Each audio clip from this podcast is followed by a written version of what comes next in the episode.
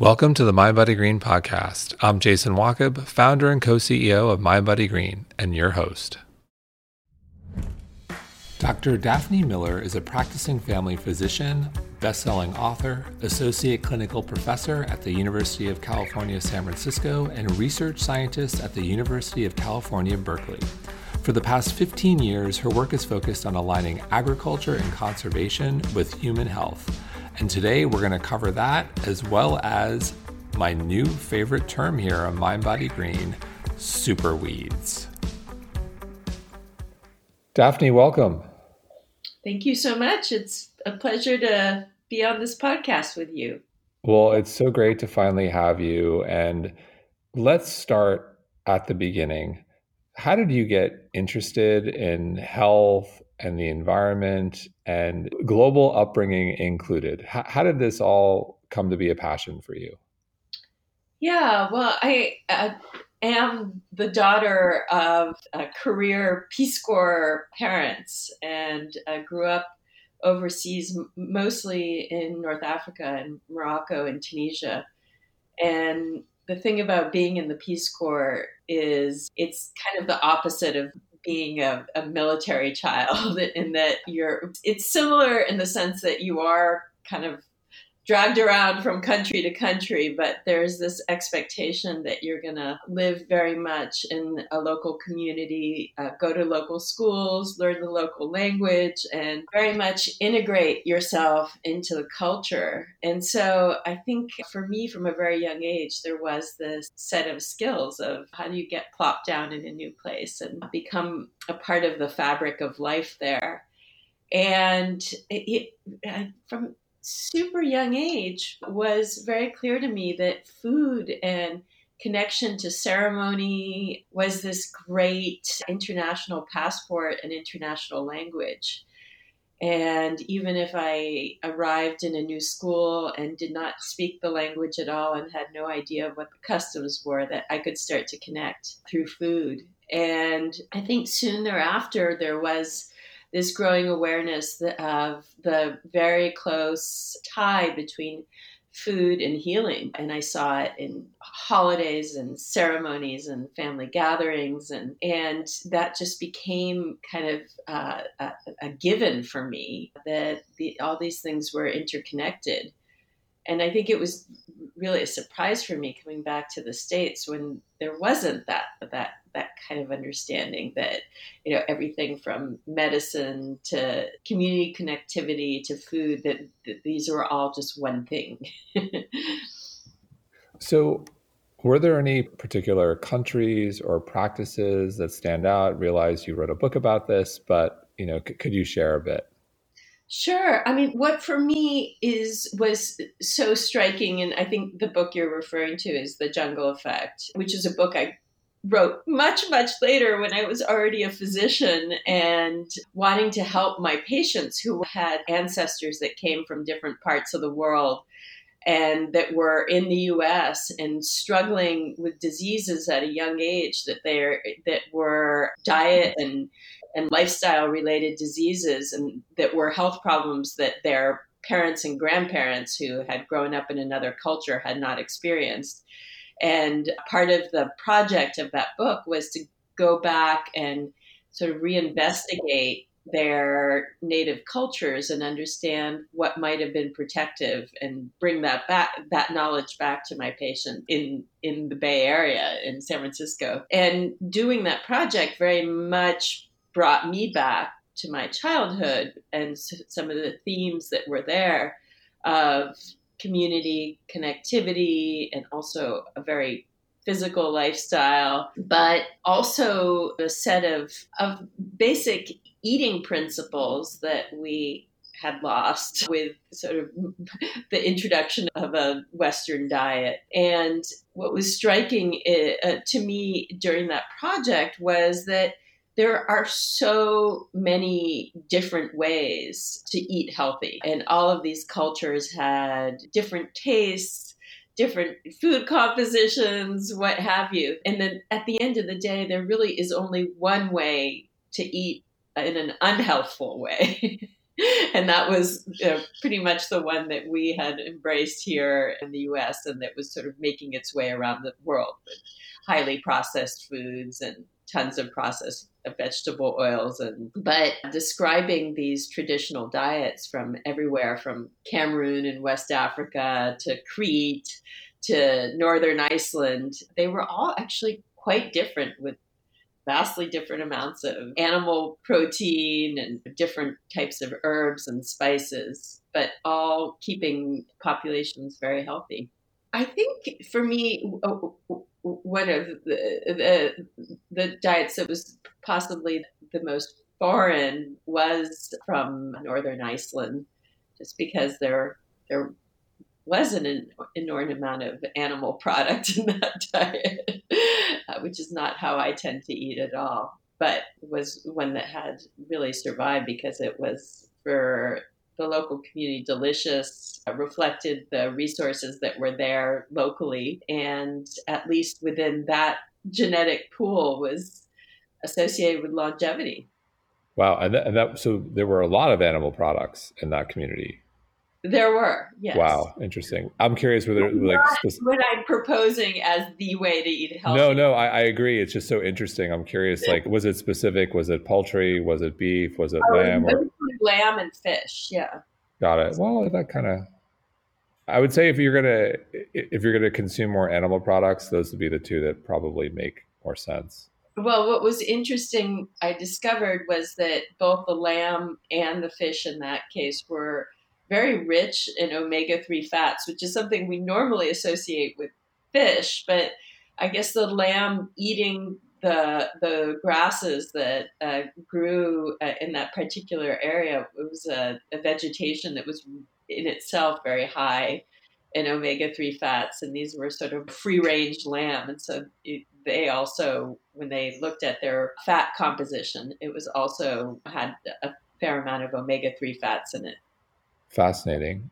And so I'm going to segue, you, mentioned to the grass fed lamb to soil. And you've described food as, quote, the soil that makes up our cells. Beautiful, beautiful phrasing. Could you elaborate on this notion that the soil that makes up our cells?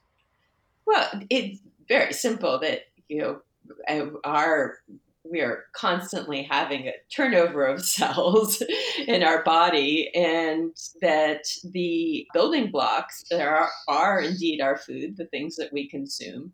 And everything that we consume originates either in soil or in the aqueous version of soil, which is the ocean or waterways. So it's just simply the idea of where the source of our food comes from. And I think, as obvious as that is, I think that it's a bit surprising to some folks when they begin to think about it, simply because, at least here in the US, we are so disconnected from where our food comes from and the production source of our food.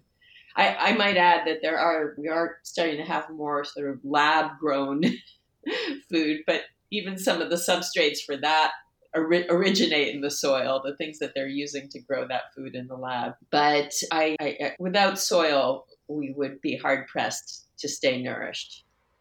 And so, on the subject of knowing where our food comes from, there's this idea of, of healthy farming. How do you think about quote unquote healthy farming? And what does that look like? What are the keys to healthy farming, if you will?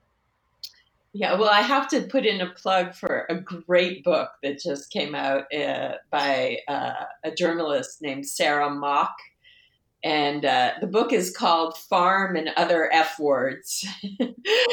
and she basically makes the case that here in the United States, at least, and it was her traveling around to all these different farms looking for the sort of perfect, healthy farm, that we have not achieved that here, even in some of the more ideal, perfect farms that we might be attached to, that we, we really are far from getting to that uh, concept of, of, the perfect healthy farm.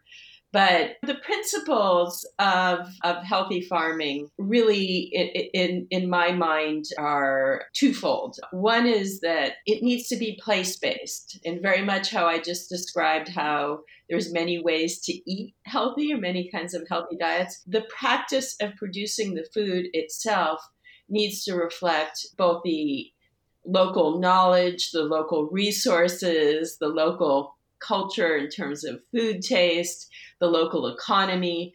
So it's going to look very different in Indiana versus in Malawi. And trying to have technology or practices for farming that are universal is not going to work. So place based, it needs to be scale appropriate or reflecting the scale of, of the demand in that region. And this idea that we have of kind of these centralized industrial farms that produce food for the globe do not have the opportunity to either be place based or scale appropriate in what they're doing and end up being very extractive. And then the third piece is that it has to really um, uh, be based on a regenerative or cycle, a cyclic concept. And I know people are hearing of regenerative ag as kind of a buzzword, but I'm talking literally cyclical. So that you're taking the resources from that area, using them to produce your food, and then taking the waste and putting it back into that same farm. The same with the economy, that you're using local money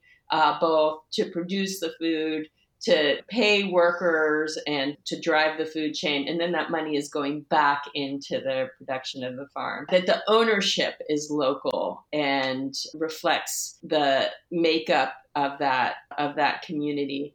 And that it also has very much of a local health cycle as well. And I care about that obviously as a physician that you know that what is being produced is used to support health equity in that region and make sure that the most vulnerable folks who have the least access to nutrients are the ones who get it first and potentially get a higher proportion of it. So, you know, all of these, that you use local seeds, that you use local fertilizer from that area, grow your own fertilizer on the farm, all these different pieces. So, really driving a cycle of nourishment and health. So, as you mentioned, there, there are lots of different ways to eat healthy vegetables, beef, egg, herbs, so on and so on. If you talk to a farmer, what do you think they would say are the most important factors to healthy growth and development? What does a farmer want to see? It depends on the farmer. Just like saying if you talk to a doctor or if you talk to anybody, there's lots of different farmers with lots of different philosophies out there, the same as there are with physicians or other health practitioners. But what I have been really surprised over the decades of traveling around and both interviewing farmers and being asked to give workshops and presentations is how many of them actually do embrace the idea that their primary role is to be givers of help in their community. And I know we have a bit of a stereotype now of the farmer who's just Uh, working on an enormous commercial scale and very much disconnected from their eaters or their community and this idea of the industrial farm. Whereas what I've been surprised at is how many farmers really want to be civic minded, give back locally, and so on. I think what's getting in the way for them is very much the same thing that's getting in the way for a lot of doctors is the, the commercialization, the intervention of industry that's just trying to sell them products, pharmaceuticals with an F or a PH, rather than thinking in a complexity way about how to use local resources to grow their food. But I think that a lot of farmers really do want to find a way to protect their land and protect their communities. And a lot of them are seeing their soil run off into rivers or blow off into the sky. A lot of them are seeing kind of the diminishing returns from fertilizers, commercial fertilizers, and the application of herbicides and, and pesticides. And they're not realizing the same yields that they used to. And so there is very much, I think, among the next generation of farmers, the search for a new way but it's really it's both the model that a lot of them are missing, the the technological and methodological support. They don't have a thought community to be a part of, and so that's a piece that hopefully is growing now. I love that, and I love that you you said pharmacy with an F. And as you discussed earlier, as we discussed earlier, got a lot of issues right now you know, in America. A lot of people are overweight. Diabetes is a big problem. A lot of people are lacking movement. Coming out of COVID, a lot of people are anxious, depressed, fatigued. So if you throw on your doctor's hat and you think of pharmacy with a with the capital F and not the PH, are there certain foods you would recommend for those woes, whether it's movement, anxiety, energy, etc.? Mm-hmm. Well, the first thing I would caution you is that that it really is the whole approach and not just the foods themselves once again. So what i work in a community in north richmond here in california that is one of the lowest income communities in the bay area. It's a majority minority community so primarily latinx and african american. They have the greatest exposure to environmental toxins with the Chevron refinery right nearby and live in sort of choked out, or, out by freeways on all sides. So environmentally already at an enormous disadvantage and with a long history of exploitation and you know redlining and racism and uh, so all of those pieces also contribute to ill health and it's not just food, but they also happen to have in that community the least access to fresh fruits and vegetables in the form, if you were to count grocery stores, farmers markets, all those things. So it's a matter of fixing all of the environmental pieces and not just offering a couple superfoods. And but that being said, one of the projects that we're working on is this circular food economy, connecting some of the wonderful local farms to the community and the patients starting to grow food more locally. And what I'm seeing is this expansion of the uh, terrace and front yard, backyard, side yard, sidewalk farming movement. And I see that as a, as a really amazing source of both nutrients and beautification in the neighborhood. And what a lot of folks are growing are kind of these either more drought resistant, which is really important in California where we have no water, or nutrient intense foods. So, spices, for sure. The oreganos, the thymes, the rosemaries, the, the alliums, all of these things that have give you a lot of nutrition bang for your buck and that tend to be perennial. I see vertical vines growing like chayote, which is a perennial vine, or the kale trees, which I'm a huge fan of which are these perennial trees that produce the most delicious, buttery, sweet kale leaves, and uh, which you can really kind of take everything from tons of water to a minimum of water, and uh, nopales, which are the cactus pads, which really take no water, are wonderful perennial um, plants and are not just low glycemic, in, in other words, having low amounts of sugar, but are actually have substances in them that make them anti-diabetic, the same as the chayote, so that really have this pharmaceutical effect. So, and peppers, which are really great both as anti-inflammatories, and you can get, grow these little tiny peppers that really just give you enormous amounts of nutrient and flavor. So, so these are all vegetables that do very well within local soil and that give right back in terms of nutrition and are kind of an example of that full cycle of goodness.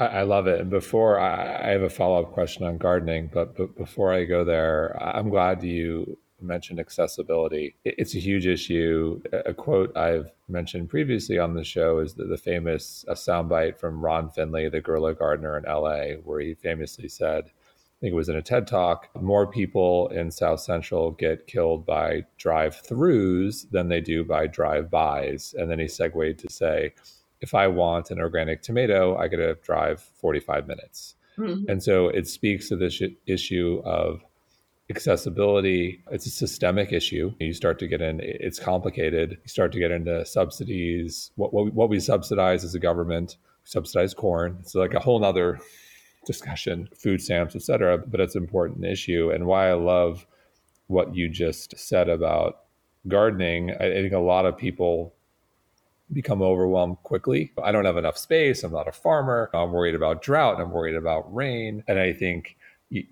you, don't necessarily need a lot of space to take things in your own hands. So I'm going to go there. Like for anyone listening who's just got really excited by all the beautiful herbs and vegetables you just talked about, what advice do you have for someone who wants to get started with just like a planter or a little plot of land? Like, how do you approach this, whether you're dealing with cold season, inclement weather? Like, how do you get started?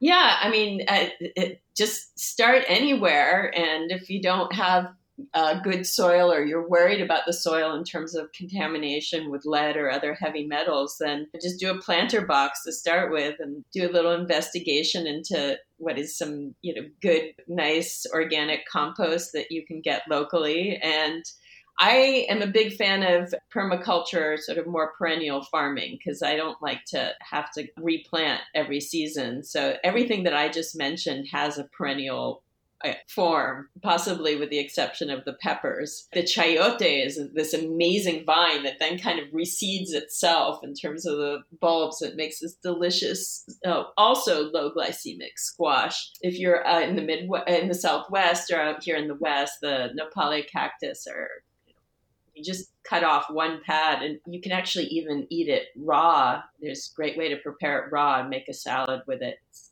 delicious with lime or lemon. Herbs tend to reseed themselves.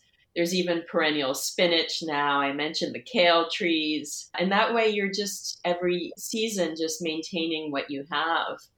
Uh, and there's wonderful, all kinds of wonderful books on uh, small scale perennial gardening now. One of them that's coming to mind is called Gaia's Garden, G A I A apostrophe S garden. But I've been making a practice in North Richmond, in the area where my clinic is, of going around and visiting some of these little pocket gardens that folks are maintaining. And I'm just amazed at the amount of nutrients coming out of it. And I'm actually trying to figure out a way to start to document that a little bit more system, you know, in a systematic way to really describe the nutritional value of these gardens. If any of your listeners actually are aware of literature that does that, I'd love to hear because I've been having a really hard time getting nutritionists to work with me on this. But in the same way that you might look at a package of food or a meal and be able to count nutrients, I'd love to be able to start to do it with these gardens so we have a better sense of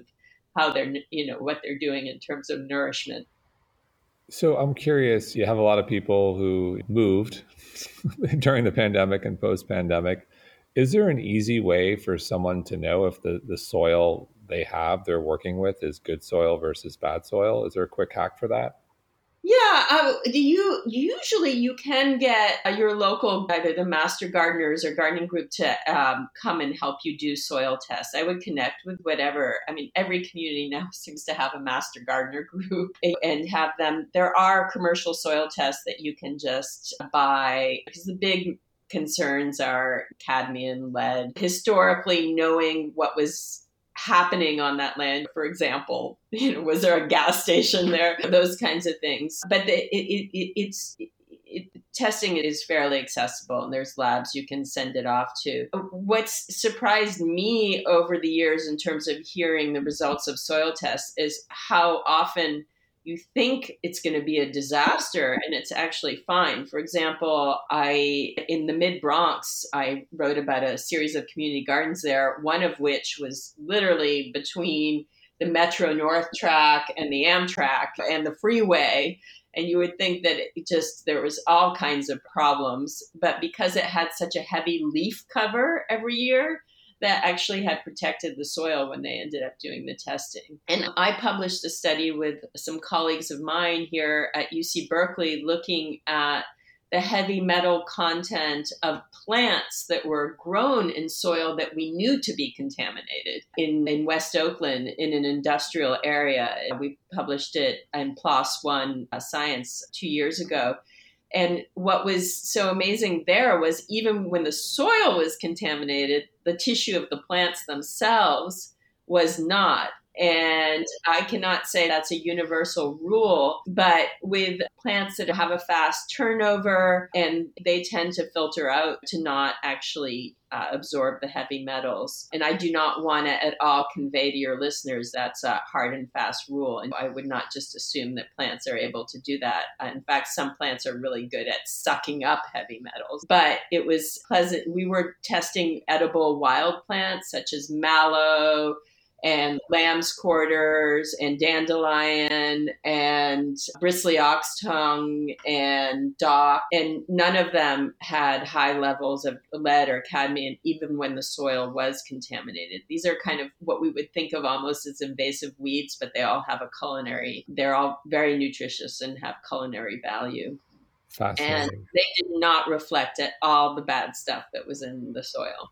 Wow so, when it comes to soil science, are there any innovations you're excited about? Well, that's innovation is an interesting term, right? Because I think that there's lots of innovations out there that have been there for hundreds of years practiced by indigenous cultures that sort of Western science has not paid attention to and is finally starting to pay attention to in terms of intercropping and companion planting and perennial cropping and different types of irrigation systems and traditional seeds that are much more climate resistant. And so I think of those as innovations, even though, you know, there are indigenous and traditional cultures who originated these ideas. They are just unknown to those of us who have had our heads stuck in either academia or in very much of a, of a Eurocentric paradigm. But ter- if you're talking more like technology and using computers and nanotechnology and genetic modification and things like that,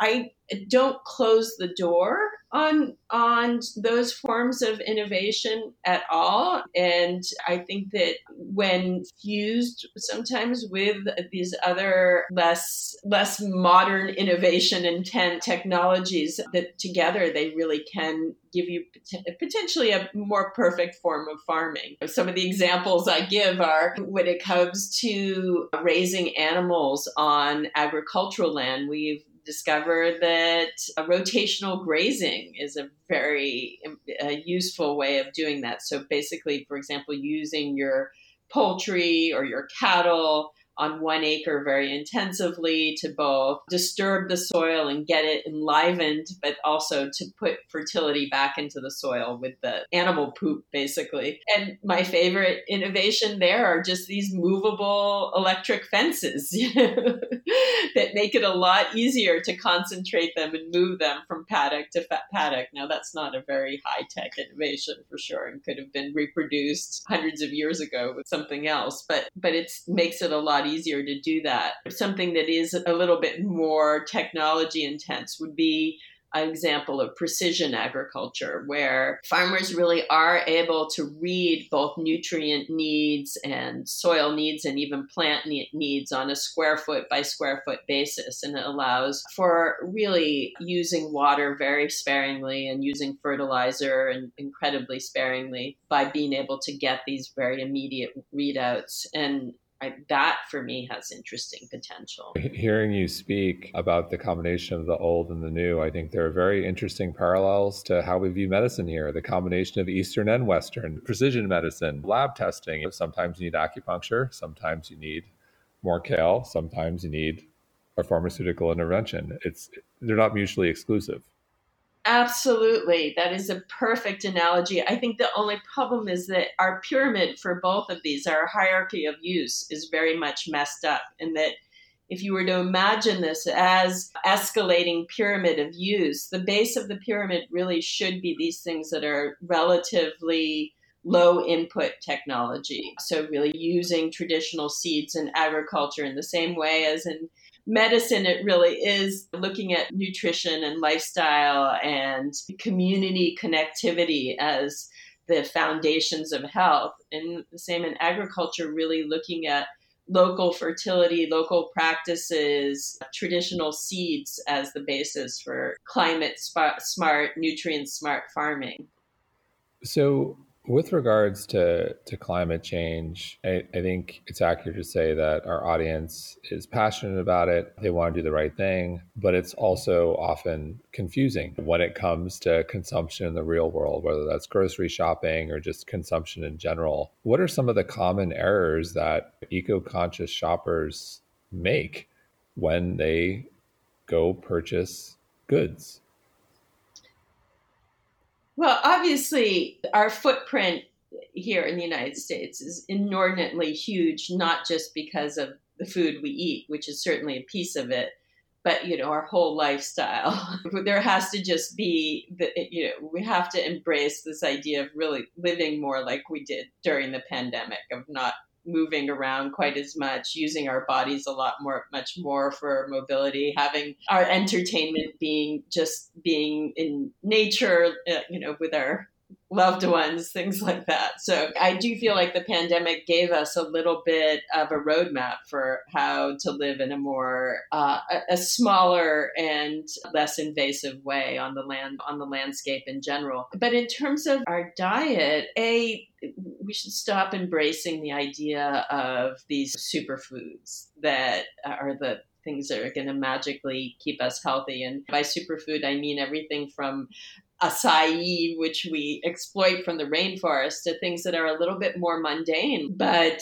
you know, really starting to think about what works in your local landscape. What are the foods that you can grow there?